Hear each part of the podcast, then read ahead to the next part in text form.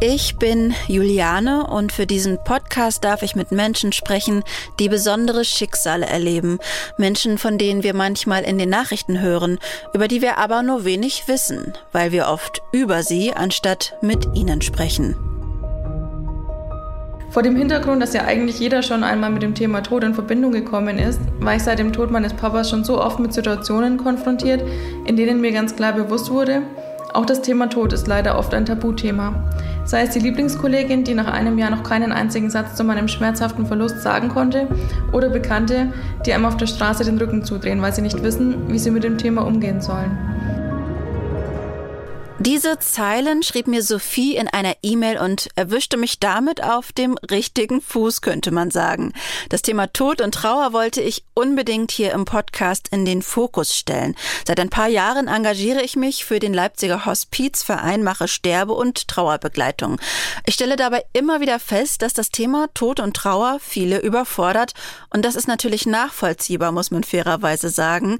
Darum freue ich mich, dass Sophie, die ihr eben gehört habt, sich gemeldet hat. Mit ihr spreche ich darüber, wie sich Trauer anfühlt, warum wir uns trauen sollten, uns immer wieder an die Verstorbenen zu erinnern und wann der richtige Zeitpunkt ist, seine eigene Beerdigung zu planen. MDR aktuell. Tabubruch. Der Podcast über Schicksale hinter die Nachrichten. Was weiß ich über den Tod? Also ich habe schon Menschen verloren, also meine Großeltern, da sind schon einige gestorben und auch Leute, die ich kannte. Ich glaube aber, dass ich bisher noch mich ziemlich glücklich schätzen kann. Ich musste wenig trauern in meinem Leben bisher. Das erste Mal, dass ich mitbekommen habe, dass jemand gestorben ist, war als meine Oma gestorben ist vor vier Jahren. Aber vor kurzem habe ich wieder an so Tiere gedacht, Katzen, die ich hatte und mich auch zurückerinnert, dass ich schon in der Kindheit eigentlich mitbekommen habe, wie die gestorben sind und dass das eigentlich auch relativ traumatische Erfahrungen waren, die man auch hätte, glaube ich, besser begleiten können. Also ich bin auf jeden Fall dem Thema Tod schon begegnet. Also alleine wegen Großeltern, die sind ja auch jetzt langsam in der Zeit, wo es passieren könnte, dass sie von uns gehen. Im eigenen Leben noch nicht so wirklich aber in der Begleitung von anderen Menschen schon. Und ich erlebe ihn friedlich bis hin zu furchtbar. Was würdest du sagen, wie lange dauert Trauern? Ich glaube, es kann ein ganzes Leben dauern. Bei vielen Menschen dauert das ein Leben lang. Ich würde sagen, je nachdem, wie man zu der Person stand, kann es länger dauern. Ich glaube, das ist so eine persönliche Sache. Es kommt halt auch immer darauf an, was man sonst so an Erfahrungen macht. Also ob man aufgehoben wird, ob man genau eben halt andere Leute hat, die einem irgendwie dabei irgendwie auch positiv zusprechen.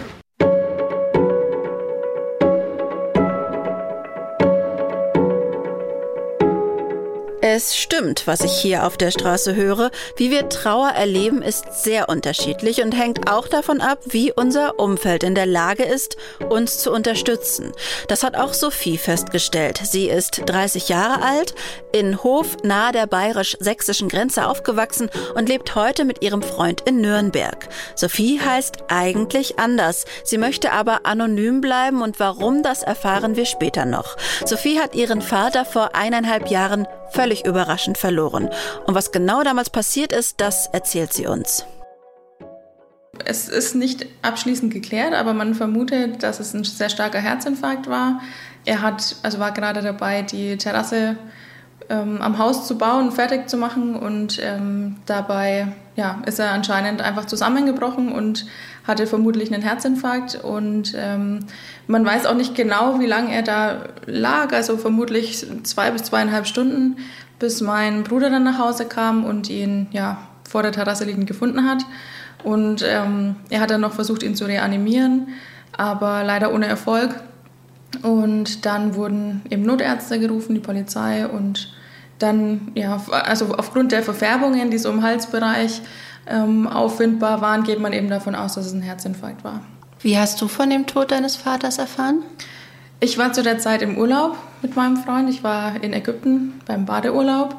Ja, wir waren an dem Abend, als es passiert ist, noch in der Stadt und haben einen Cocktail getrunken und haben da ein bisschen einfach uns die Stadt angeschaut. Und am nächsten Morgen bin ich ganz früh aufgewacht schon und hatte eine Nachricht von meiner Mama auf meinem Handy, dass ich bitte dringend zurückrufen soll. Und ich glaube, es war um halb sechs morgens und habe dann auch direkt zurückgerufen, weil mir schon klar war, dass sie nicht einfach so äh, mit mir telefonieren will, wenn ich ja im Urlaub bin. Und ähm, ja, dann hat sie eben einfach nur gesagt, dass was Schlimmes passiert. Der Papa ist gestorben. Ja, und dann äh, war es aber auch ein bisschen schwierig, weil die Verbindung sehr schwierig war. Also ähm, im Nachhinein habe ich dann erfahren, dass ich, also ich habe dann eben gesagt, nein, das kann nicht sein. Und dieser Satz hat sich immer und immer wiederholt. Also ich habe ihn nicht immer und immer wieder gesagt, aber das Telefon hat ihn immer wieder wiedergegeben. Und ähm, ja, und dann haben wir eben ein, zwei Stunden ungefähr nochmal später telefoniert, weil ich dann auch versucht habe, schnellstmöglich einen Flug zu finden.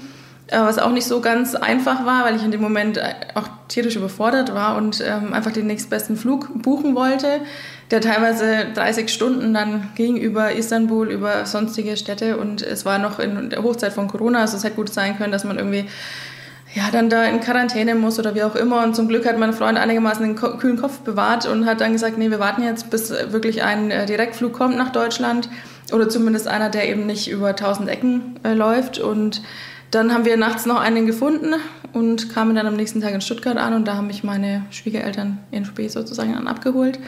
Ja, und dann ähm, kam ich nach Hause und musste dann auch direkt mit einsteigen in die Planung der Beerdigung sozusagen. Kannst du dich erinnern an das Gefühl, als deine Mutter diesen Satz gesagt hat, dass dein Vater gestorben ist? Was ging da in dir vor? Also im ersten Moment ähm, dachte ich, sie meint den Opa. Sie meint meinen Opa und ähm, also ich, ich wusste, dass es sehr schlimm ist, aber es ist halt nicht bis zu mir durchgedrungen. Und ich weiß noch, dass ich nach unten geguckt habe und dass meine Beine extrem gezittert haben, also richtig nach links und rechts geschlottert sind. Aber ich konnte, also das Gefühl ist nicht zu mir durchgedrungen. Also ich ähm, konnte es auch nicht aussprechen. Als ich dann aufgelegt habe, ähm, kam mein Freund rein, hat mich natürlich gesehen, wie ich durch den Wind war und ich habe nur gesagt, es ist was Schlimmes passiert und dann wusste er schon, dass jemand gestorben ist und hat dann alle abgefragt. Also Oma und ich habe den Kopf geschüttelt, Opa, ich habe wieder den Kopf geschüttelt und ich konnte nur sagen, und er hat immer gesagt, was ist los, was ist los?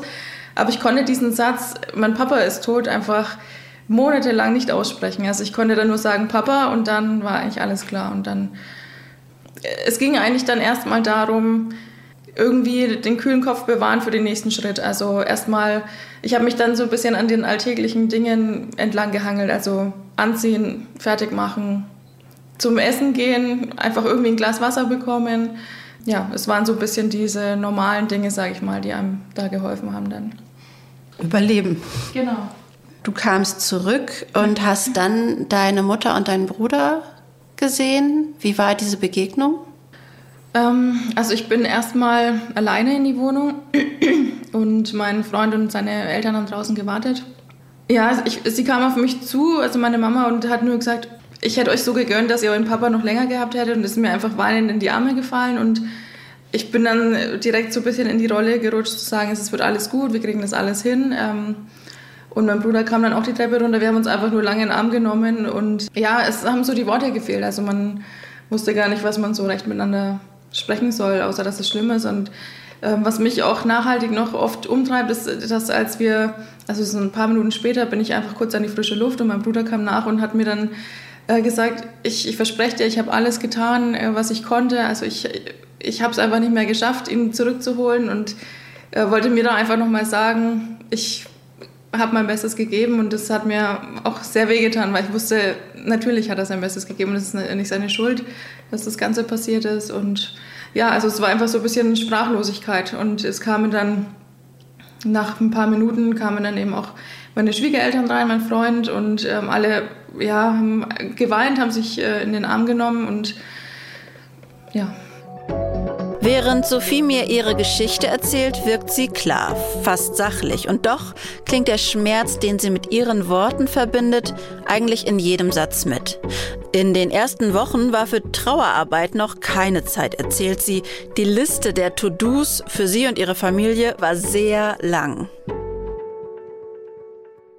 Wir haben erstmal mit banalen Dingen angefangen, sowas wie zum Beispiel Arzttermine abzusagen, die für den nächsten Tag ausgemacht waren zum Bestatter zu fahren, ähm, dann musste man natürlich Infos geben, was man sich wünscht. Möchte man eine Urne, möchte man einen Sarg, ähm, möchte man Blumenschmuck, also alles rund um die Beerdigung, wie soll die Traueranzeige aussehen.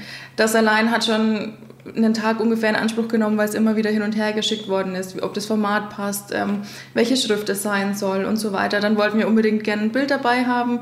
Das hat dann vom Format auch immer ähm, schwierig nur gepasst. Ja. Und dann der nächste Schritt ähm, die Gästeliste. Also dadurch, dass eben das zur Hochzeit der Pandemie war, mussten wir dann, ich, ich, glaube, es waren 20 Leute, die wir nur auswählen durften. Da saßen wir dann auch schon lang drüber und haben überlegt, wer darf mit, wer darf nicht mit. Wie formulieren wir den, den Aushang sozusagen, um niemanden zu kränken. Ähm, dann Gespräche mit dem Trauerredner. Also wir sind alle aus der Kirche ausgetreten, obwohl mein Papa sehr gläubig war trotzdem.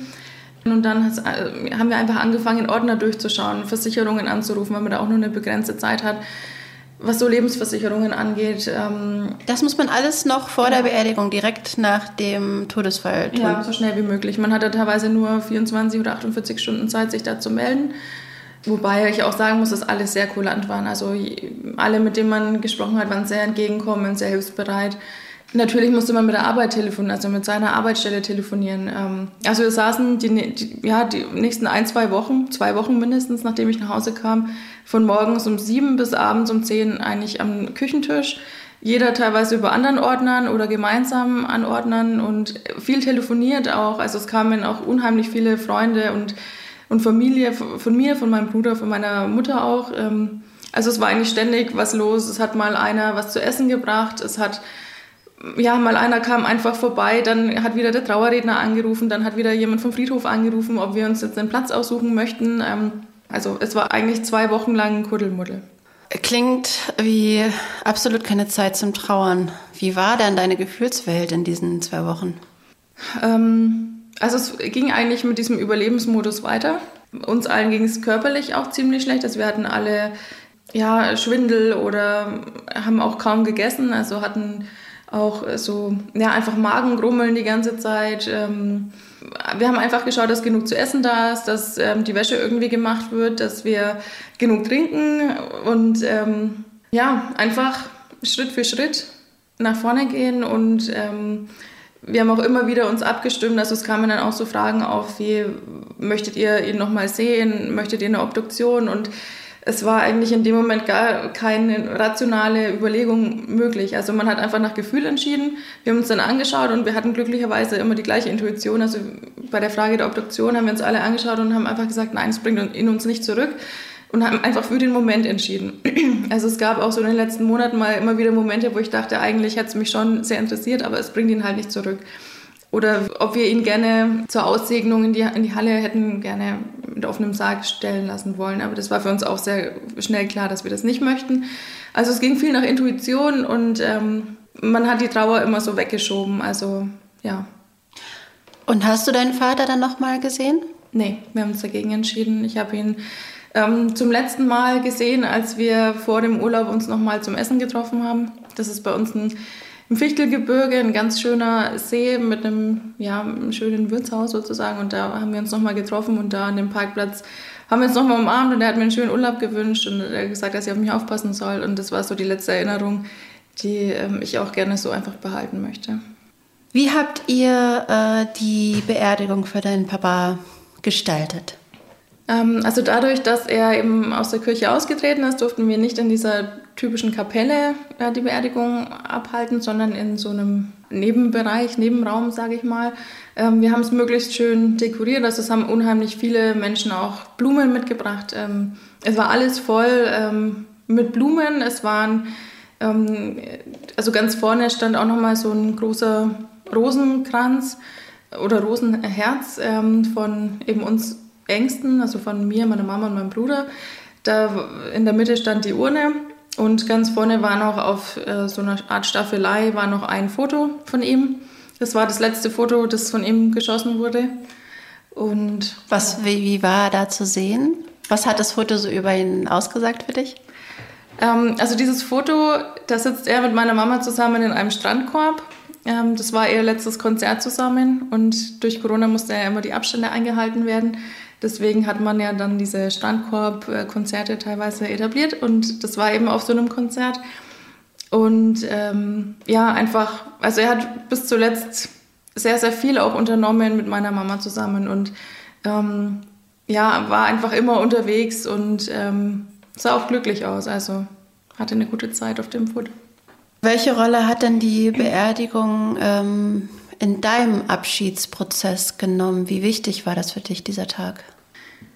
Also ich muss sagen, äh, man hört so von allen Seiten, man hört immer so wieder so die gleichen Ratschläge und Tipps, wenn sowas passiert. Und jeder gibt sein Bestes und möchte einen irgendwie unterstützen. Und ganz viele haben zu mir auch gesagt, das, das wird nochmal ein wichtiger Tag für dich, den brauchst du, um Abschied zu nehmen. Und ähm, wenn der Tag erstmal rum ist, dann ist es ein bisschen leichter. Und ich muss aber sagen, das Einzige, was, also was ich gut fand, ist, dass danach einfach dieser Druck weg war, dass man das auch noch im Hinterkopf hat, dass man weil man hat ja schon den Anspruch, alles richtig zu machen und die Beerdigung so zu gestalten, wie es dem, dem eigenen Papa gefallen hätte. Und wir haben uns alle den Kopf zermartert, ob er irgendwann mal gesagt hat, wie er sich die Beerdigung vorstellt oder und wir wussten es alle einfach nicht mehr. Ähm, oder er hat einfach nie wirklich konkret darüber gesprochen. Das heißt, unser Ziel war die ganze Zeit, ihn so zu beerdigen, wie er sich gewünscht hätte und haben versucht, da möglichst nah an diese Idealvorstellung ranzukommen.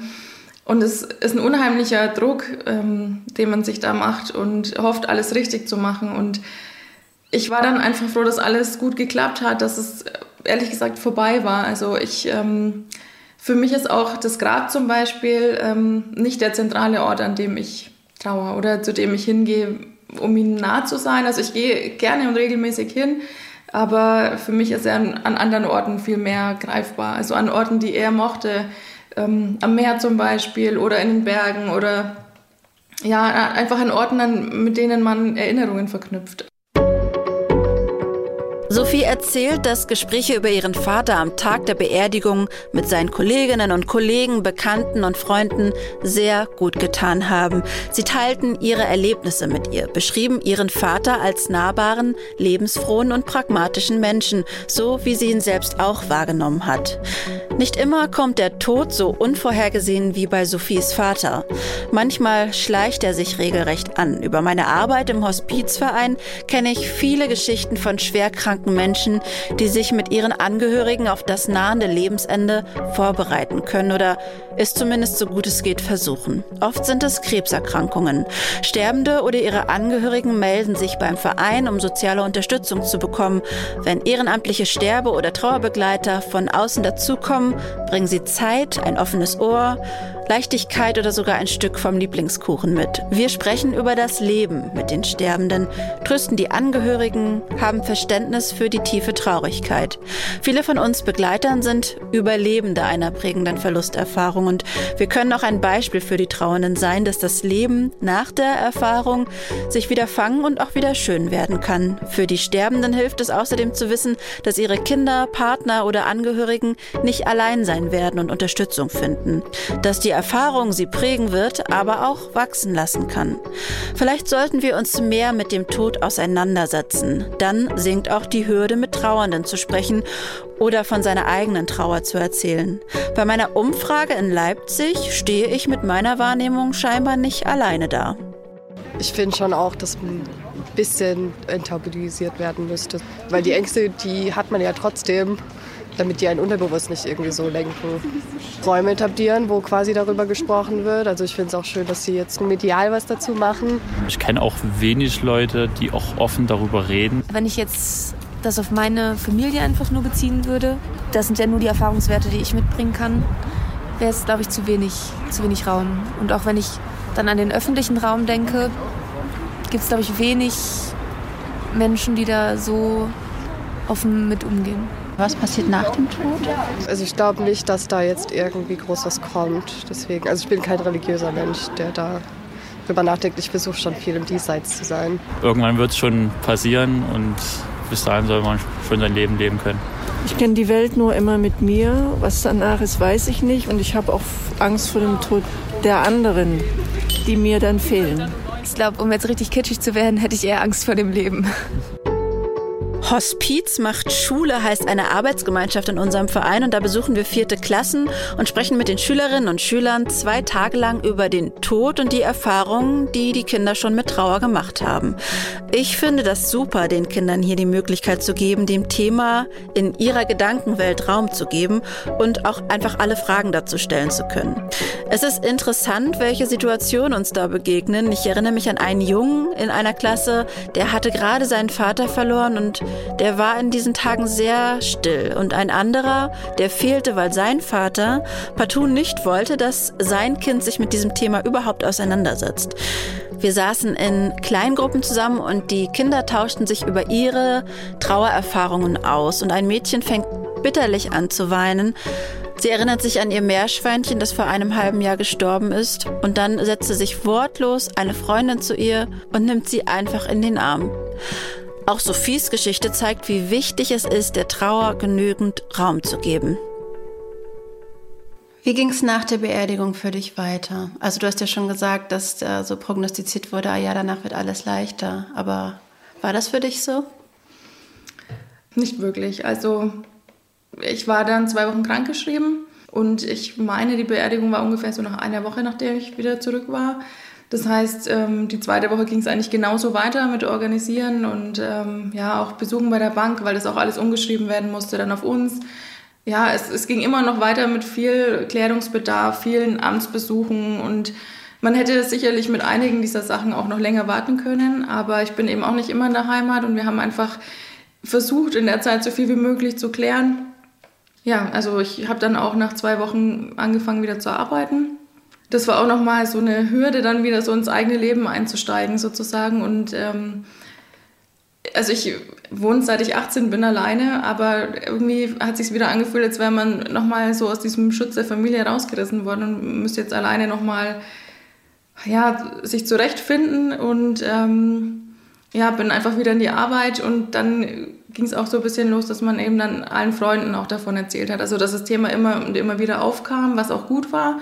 Ähm, und mir ist auch wichtig, dass meine Freunde, vor allem die engsten Freunde, auch wissen, wie es mir dabei geht und was genau passiert ist. Und, und da hat sich schon abgezeichnet, dass eben der Umgang damit ganz unterschiedlich ist. Also manche sprechen es einmal kurz an, und sagen quasi im Vorbeigehen, herzliches Beileid übrigens, ähm, denkst aber bitte an den Termin übermorgen. Also für manche ist es so ein bisschen äh, Augen zu und durch, ich sage jetzt schnell was und dann ist das Thema gut und dann funktioniert sie wieder. Und bei anderen, gerade auch bei meiner besten Freundin, merkt man, dass sie da wirklich gefühlsmäßig auch sehr mitgelitten haben und da sehr bei mir waren. Und ja, also es ging dann so in kleinen Minischritten wieder Richtung Alltag.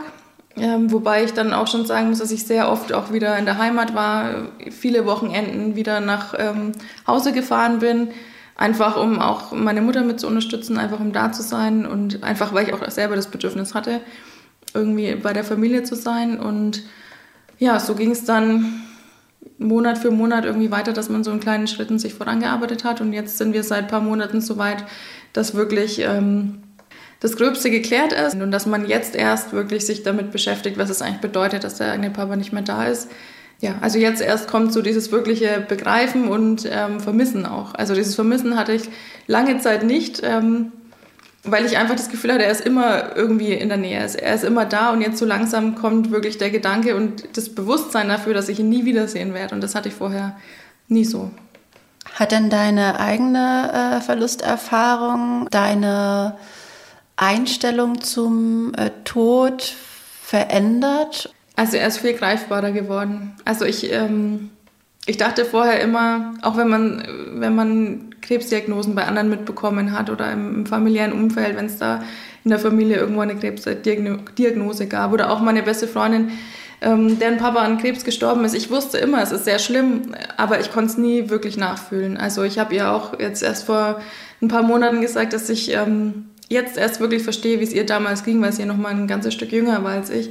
Also so dieses Bewusstsein, was es für eine Familie bedeutet oder für Kinder, für Eltern, für wen auch immer, wenn ein engster, sehr enger Mensch geht, das, das, hat sich jetzt erst eingestellt. Also dieses Bewusstsein hatte ich vorher nie und mir ist es sehr stark aufgefallen, wenn man zum Beispiel einfach nur die Nachrichten liest, wenn dann Todesmeldungen drin sind oder Meldungen von Unfällen, wo sehr junge Menschen verunglücken da habe ich mir vorher gedacht, oh, das ist ja schlimm und habe einfach weitergeblättert. Und mittlerweile weiß ich einfach, was das nach sich zieht, wie das die, die das Leben der Angehörigen beeinflusst und ähm, ja, wie tiefgreifend das einfach Konsequenzen auch nach sich zieht. Was würdest du denn Menschen raten, deren Freunde, Bekannte oder Arbeitskollegen irgendwas Gutes sagen wollen, wenn jemand nahestehendes in einer ähnlichen Situation ist? Also was ist denn gut, was vielleicht hilfreich oder was vielleicht eher unangenehm?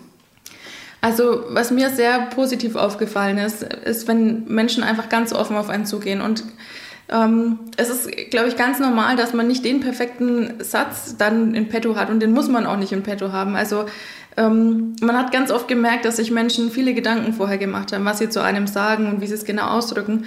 Und ich habe die Erfahrung gemacht, es ist am allerschönsten, wenn man einfach ganz offen aufeinander zugeht und ähm, man kann auch gerne ganz offen sagen, ich habe jetzt ehrlich gesagt keine Ahnung, was ich zu dir sagen soll. Es äh, tut mir einfach nur leid und ähm, was, was, kann ich dir tun oder was, was würde dir helfen oder mh, mm, einfach, ähm, wie es auch eine Freundin zum Beispiel gemacht hat, einfach was zu essen vorbeibringen, einfach ähm, da sein, einfach oder auch mit Worten. Also man muss gar nicht viel tun, aber einfach ähm, wirkliches Interesse zeigen, ehrliches Interesse zeigen und einfach fragen, wie, wie fühlst du dich, wo, wo genau sind gerade die Herausforderungen, die Probleme und ich weiß auch sehr, sehr viele, unheimlich viele haben auch einfach nur geschrieben oder gesagt, wenn was ist, ruft mich bitte an. Ich bin immer da und ich, das ist auch hundertprozentig, entspricht es meiner Meinung nach der Wahrheit und man könnte auch jederzeit diese Person anrufen. Nur in dem Moment, man macht es, glaube ich, einfach nicht. Also man ist so in seiner, seiner eigenen Blase, dass man einfach dankbar ist, wenn der andere dann die Initiative ergreift und einfach sich von selbst meldet. Finde ich gut, dass du das auch nochmal sagst, weil ich glaube, jeder, der schon mal in einem Trauerprozess gesteckt hat, weiß, dass da einfach die Power fehlt, um auch noch irgendwie Kontakte aufzunehmen. Das geht einfach nicht. Ja. Wann hattest du denn das Gefühl, dass sowas wie Alltag sich wieder eingestellt hat? Beziehungsweise, ich weiß ja aus unserem Vorgespräch, dass du gemerkt hast, dass du vielleicht auch zu früh erwartet hast, irgendwie, dass der Alltag wieder normal sein müsste. Ja, also ich habe mich selber im Nachhinein äh, sehr übernommen. Also ich habe, wie du schon sagst, zu viel auch von mir erwartet. Also meine Erwartungshaltung war, für meine Familie da zu sein, mm, ganz besonders für meine Mama da zu sein. Ähm, einfach jetzt, nachdem mein Papa nicht mehr da ist, jetzt der Fels zu sein, an den sich auch andere anlehnen können. Ähm, also ich hatte eine Zeit lang, eine lange Zeit lang so eine Art eigentlich Doppelleben dass ich ähm, mein eigenes Leben weiterführen musste, das ja in Nürnberg stattfindet. Mit, ich musste im Job ja auch wieder funktionieren. Ich hatte eine Beziehung, ähm, wobei mein Freund unheimlich, äh, unheimlich verständnisvoll war und mir nie Vorwürfe gemacht hat. Aber trotzdem war mir ja bewusst, dass da auch noch jemand ist, mit dem ich ja eigentlich ein Leben führe. Und auf der anderen Seite war ich dann an den Wochenenden und in jeder freien Minute eigentlich in der Heimat ja, und habe da dann mich mit um, um Dinge gekümmert. Also habe einfach mich um Behördengänge mitgekümmert, was auch immer so angefallen ist. Irgendwelche Schreiben beantwortet oder wie auch immer und da einfach mit unterstützt. Und ähm, dieses Doppelleben hat irgendwann so sehr an mir genagt, dass ähm, auch, auch so finanzielle Ängste, also man wusste eben nicht, wie es jetzt weitergehen soll. Also kann man das Haus halten für meine Mama, kann man wie sieht's aus, wenn, wenn die Heizkostenrechnung kommt? Also wir hatten so ganz wenig Einblick auch dadurch, dass mein Papa sich um alles gekümmert hat. Es hat sich einfach angefühlt, als würde ich zwei Leben leben. Das kam dann irgendwann wirklich zum Vorschein, als ich ähm, im Auto saß und eine Art Panikattacke hatte und einfach ähm, extreme Angst hatte und ich konnte gar nicht sagen, woher und ich äh, das Gefühl hatte, ich habe, ich kriege keine Luft. Ich, ich hatte einfach eine unheimliche Angst und ich konnte gar nicht sagen, vor was genau.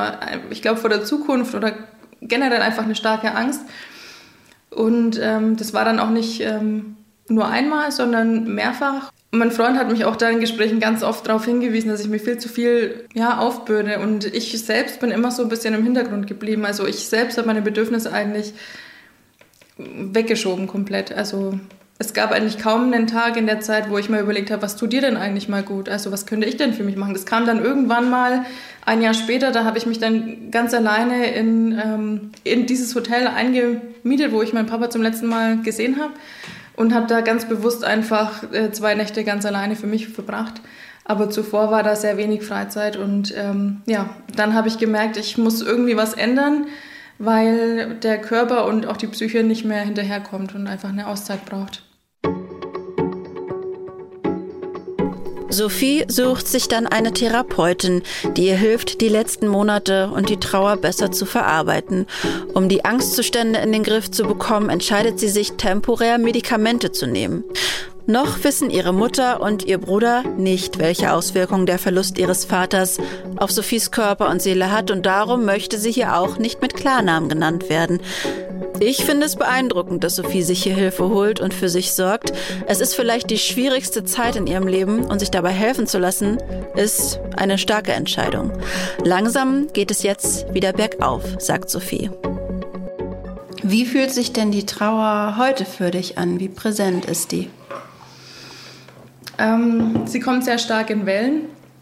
Also es gibt mittlerweile ja auch ganze Wochen, in denen das Leben eigentlich wieder ganz normal ist. Also in denen ich auch wieder ähm, herzhaft lachen kann, was ich sehr lange nicht konnte, oder einfach ähm, eine gute Zeit mit Freunden habe und ähm, auch schon an meinen Papa denke, aber mir denkt, uns geht es trotzdem gut und er hätte auch gewollt, dass wir das Leben weiterführen und dass wir ähm, nicht aufgeben und ähm, ja, also es gibt auch sehr gute Zeiten wieder, muss ich sagen. Auch ähm, ja, durch die Psychotherapie merke ich auch, dass es einfach etwas leichter geworden ist, weil man einfach jemanden hat, äh, zu dem man einfach gehen kann und seine eigenen Gedanken aussprechen kann, ohne Hürde und ohne Schamgefühl. Und ähm, ja, aber es gibt auch wieder Tage, gerade jetzt vor Weihnachten, ähm, an denen es unheimlich schwer ist. Und mein Papa war ein riesiger Weihnachtsfan, also der hat sich schon im August, September auf die Zeit gefreut, weil er so ein Familienmensch war und ähm, sich darauf gefreut, dass alle zusammenkommen und ja, aufs ganze Essen und so. Also der war, hat es richtig gefeiert, eigentlich wie so ein kleines Kind teilweise. Und so diese, dieser Enthusiasmus und, und weil man einfach weiß, wie es jetzt mit ihm gewesen wäre, das hat mich schon ja auch teilweise sehr belastet. Und das war schon, war schon auch eine traurige Zeit und traurige Tage. Es, ja, es kommt in Wellen, es kommt immer mal wieder, auch manchmal, wenn ich mir einfach ein Bild anschaue, dann ist es, kommt es von jetzt auf gleich, dass man in so ein Loch fällt. Aber dann gibt es auch Tage, wo es einfach ja, wieder gut ist, wo man denkt, jetzt, äh, jetzt können wir alle gemeinsam weitergehen und es wird alles äh, doch wieder ganz gut werden. Was mich noch interessieren würde, Trauer oder Trauern funktioniert ja wirklich für alle Menschen ganz, ganz unterschiedlich. Wenn du jetzt ähm, deinen Trauerprozess beobachtest, beziehungsweise den Trauerprozess von deiner Mama und deinem Bruder, was unterscheidet da eure Art zu trauern? Mm, mein Bruder ist eher der Typ, der alles mit sich ausmacht. Also da merkt man ganz, ganz stark, dass er auch da leider niemanden an sich ranlässt. Also es ist auch für uns sehr schwer, da einen Zugang zu ihm zu finden. Und ich habe es ein, zwei Mal probiert ähm, da wirklich auch einfach über meine Gefühle zu sprechen und ihm zu sagen, was mich belastet, in der Hoffnung, dass er vielleicht auch ein bisschen von sich preisgibt und ein bisschen sich öffnet. Aber das ist, ähm, ja, ist eigentlich nicht möglich. Also er ist, äh, zieht sich da eher zurück und macht das Ganze mit sich aus. Und ähm, bei meiner Mama ist es so, sie bewundere ich unheimlich, weil sie so stark ist und ähm, trotz der Trauer immer noch also wieder ihr eigenes Leben aber führt, viel unterwegs ist, unheimlich viel in der Natur ist, Fahrrad fährt, spazieren geht, viel mit Freunden macht. Also ich weiß von ihr, dass einfach immer dieser Schatten trotzdem auf dem Leben liegt. Also man weiß, es ist ein schöner Ausflug zwar mit Freunden, aber man kommt dann halt ins Haus wieder alleine zurück. Also es ist wie so ein, trotzdem wie so ein Schleier, der auf dem Leben, auf dem Alltag liegt. Ähm, und bei ihr ist es eben auch so, dass es gute Tage gibt und dass es dann wieder Momente gibt, ähm, auch unvorhergesehene, auch wenn sie zum Beispiel mit Freunden unterwegs ist. Es reicht nur, dass sie dann sagen, also morgen haben wir das geplant und übermorgen haben wir das geplant. Und so dieses Wir und dieses Zusammengehörigkeitsgefühl, das sie dann eben nicht mehr hat. Ja, also ähnlich wie bei mir, es kommen immer mal wieder gute Phasen, es kommen nicht so gute Phasen. Es ist bei uns beiden wirklich, dass es in Wellen kommt und geht. Hattest du irgendwann das Gefühl, dass es in deinem Umfeld jemanden gibt, der sagt, jetzt auch mal genug getrauert, der muss ja jetzt mal vor, vorbei sein hier mit der Trauerphase? Ja, hatte ich tatsächlich bei meiner engsten Arbeitskollegin, die auch eine Freundin von mir ist, eine sehr gute Freundin. Da hatte ich schon das Gefühl, ähm, ich darf zwar mal kurz erzählen, aber nach zwei, drei Sätzen ist dann auch wieder gut. Also ich habe bis heute ehrlich gesagt noch nicht so ganz ähm, durchblickt, warum das so ist. Also ich glaube, dass sie sehr unsicher ist auch ähm, bei diesen Themen. Ich glaube aber auch, dass sie der Meinung ist, dass es irgendwann dann mal wieder gut ist. Also irgendwann habe ich einfach ähm, angefangen, dann in dem Moment, wenn zum Beispiel eine Trauerphase da ist, dann auch einfach kurz drüber zu sprechen oder einfach zu erklären, warum ich eben gerade ähm, in einem Loch bin und gerade nicht äh, fröhlich durch die Tür komme, wenn ich morgens reinkomme. Und ist jetzt dann auch zur Kenntnis genommen und kurz was dazu gesagt, aber es war dann eben auch schnell wieder beendet, dieses Thema. eine Freundin, mit der tausche ich mich sehr, sehr oft aus. Deren Mama ist ähm, wiederholt an Krebs erkrankt und wird wahrscheinlich auch in den nächsten Monaten sterben.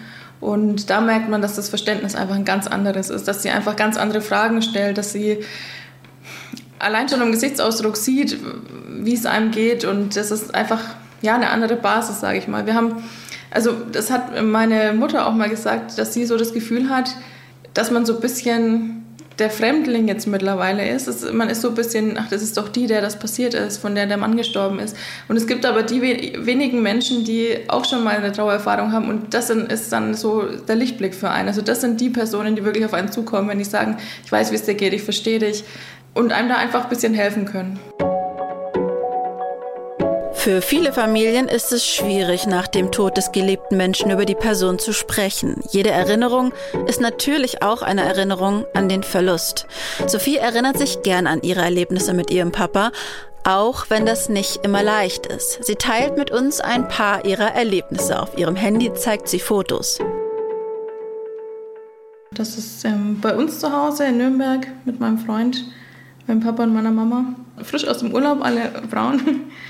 Ja, also das war so sein Highlight eigentlich, so uns zu besuchen, die Familie zu sehen am Wochenende. Also er war einfach ein totaler Familienmensch, auch hier mit den Großeltern nochmal im Grünen. Meine Eltern im Urlaub, also sind sehr viel gereist, haben ja einfach jetzt die Zeit genutzt, dass die Kinder aus dem Haus sind, sozusagen haben viele Reisen unternommen. Das bin ich mit ihm. Ich glaube, das ist schon zehn bis zwölf Jahre her wahrscheinlich. Kannst du dich an den Tag erinnern? Da waren wir spazieren, haben eine Wanderung gemacht und kurz vorher haben wir Kastanien eingesammelt, das weiß ich noch. Das war zu meiner Konfirmation. Das ist sozusagen der, der Grabstein. Das war an seinem Geburtstag. Da haben wir so ein Herz aus ähm, Rosen mit dazugelegt. Und das war bei der Silberhochzeit meiner Eltern. Also wir sind alle schick im Kleid und Anzug und waren da gemeinsam essen und haben einfach den Tag zusammen gefeiert. Und äh, also als ich dieses Bild gestern ähm, gefunden habe, ist mir richtig aufgefallen, dass ich auf Bildern, die seit dem Tod gemacht worden sind, dass mein Gesicht auch ganz anders ist. Also dass dieses Unbeschwerte und dieses strahlende Lächeln irgendwie nicht mehr auf den Fotos wirklich zu finden war. Wie oft sprecht ihr denn über deinen Papa? Ist das so ein rotes Tuch oder geht es bei euch? Es ist tagesformabhängig, würde ich sagen. Also ja, jetzt an Weihnachten zum Beispiel ja, da gab es so diese alte Familientradition, dass einfach, wenn man Heiligabend mit dem Essen fertig ist, dass einer ähm, mit so einem kleinen Glöckchen klingelt und sozusagen sagt, das Christkind war da und die Geschenke sind jetzt äh, für alle da. Ähm, und eigentlich wollte niemand so recht an dieser Tradition festhalten, weil wir ja mittlerweile erwachsen sind und äh, auch keine kleinen Kinder bei uns in der Familie haben. Aber er wollte das immer gerne beibehalten und äh, das war so äh, erstes Weihnachten der Moment, dass ähm, einfach jeder auf dieses Glöckchen gewartet hat, dass es jetzt klingelt und es hat natürlich nicht geklingelt. Dann redet man schon drüber, aber es ist schon so, dass es in den wenigsten Momenten eigentlich nach meinem persönlichen Empfinden sehr, ähm, ja einfach ähm, ganz locker geht. Also es ist schon immer so, es ist ein zweischneidiges Schwert. Also man, ich spreche sehr gerne über ihn und ähm, es tut auch gut, die Erinnerung an ihn zu behalten, einfach um ihm einen Platz zu gewähren in dem jetzigen Leben. Aber gleichzeitig schwingt auch immer so ein, schon so, ein, ähm, ja, so eine Trauer mit und so ein Schwermut einfach, das kann man nicht, ähm, kann man nicht so richtig trennen, finde ich. Wann vermisst du deinen Vater besonders? Also es gibt immer mal wieder so Momente, gerade am Anfang hatte ich die, dass ich einfach wenn ich abends ähm, aus der Arbeit rausgehe und mir denke, ach, das könnte ich ihm schnell erzählen und einfach das Handy rausgeholt hatte und dann in dem Moment gemerkt habe, oh, es geht ja gar nicht mehr, dass wir telefonieren. Ja, also am meisten fehlt mir einfach dieses ähm, unbeschwerte Familienzusammensein. Es, es fühlt sich oft an, als würde einfach jemand fehlen, als wäre die Familie nicht komplett ohne ihn. Ich muss sagen, so in meinem alltäglichen Leben geht es eigentlich, weil ich führe mein Leben eben weiter, wie ich es vorher auch getan habe. Aber wenn ich dann in der Heimat bin und, und gerade so Familienfeste sind und man genau weiß, was er jetzt gesagt hätte oder getan hätte oder was ihm gefallen hätte und was nicht und ähm, ja, einfach dieses Unbeschwerte. Also es, das Leben ist irgendwie sorgenvoller geworden, würde ich sagen. Also es ist nicht mehr so, so leicht. Was würde denn dein äh, Papa dazu sagen, dass du so mutig bist, hier so offen über deine Trauer und eure Geschichte zu erzählen? Gute Frage. Ich glaube, er fände es schon gut. Also ich glaube, er, er war auch immer ein Freund davon, einfach Dinge offen anzusprechen und ähm, ja, hat einfach ganz offen auch mit, mit Menschen gesprochen darüber, was ihn belastet oder was er eben nicht gut findet oder was er gut findet und hat auch vielen Menschen gesagt, was er an ihnen schätzt oder ähm, womit er vielleicht ein Problem hat. Und er war immer ein Freund davon, dass man einfach ganz offen kommuniziert, wie man sich fühlt und was man denkt und ähm, dass man einfach ehrlich miteinander umgeht. Und deswegen glaube ich, wäre es für ihn vielleicht ein bisschen befremdlich, aber ich glaube, er würde es schon gut finden. Hat euch diese Erfahrung jetzt vielleicht auch den Gedanken näher gebracht, sich mal zu überlegen, wie man sich selber die Beerdigung vorstellt, weil das war ja so ein bisschen auch das, das Problem, dass ihr da von deinem Vater keine Informationen hattet. Habt ihr sowas gemacht?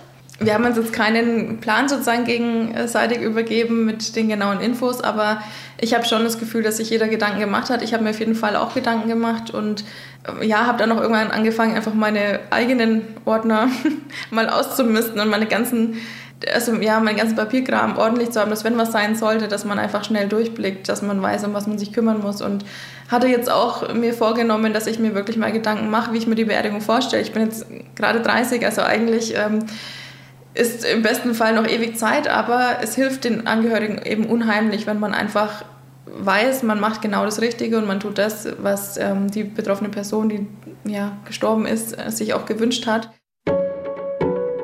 Sophie hat sich mit einem Anliegen bei uns gemeldet. Sie hofft, mit ihrer Geschichte mehr Raum für die Themen Tod und Trauer zu schaffen. Und ich frage sie traditionell wie immer am Ende dieses Podcasts, was sie sich wünscht.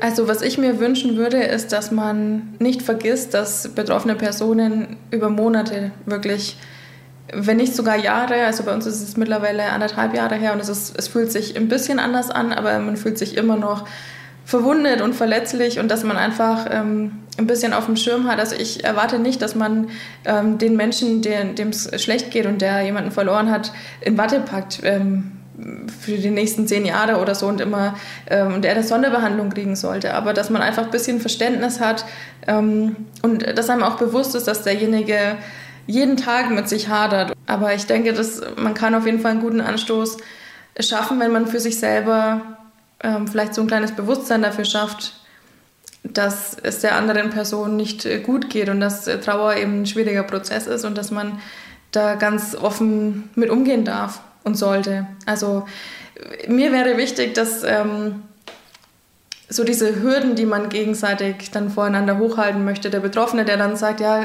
geht schon, obwohl es eben nicht geht in dem Moment, und die andere Person, die bloß nicht zu tief irgendwie ins Thema einsteigen will, dass die so ein bisschen fallen und dass man einfach ganz ehrlich miteinander spricht, ähm, es dir gut, geht es dir nicht gut, warum und wieso und weshalb und was steckt dahinter und ich denke, dann kommt man sich auch näher. Wenn auch du mir deine Geschichte erzählen möchtest oder uns ein Thema vorschlagen möchtest, dann schreib mir gern auch anonym an tabubruch.mdraktuell.de. MDR aktuell. Tabubruch der Podcast über Schicksale hinter die Nachrichten.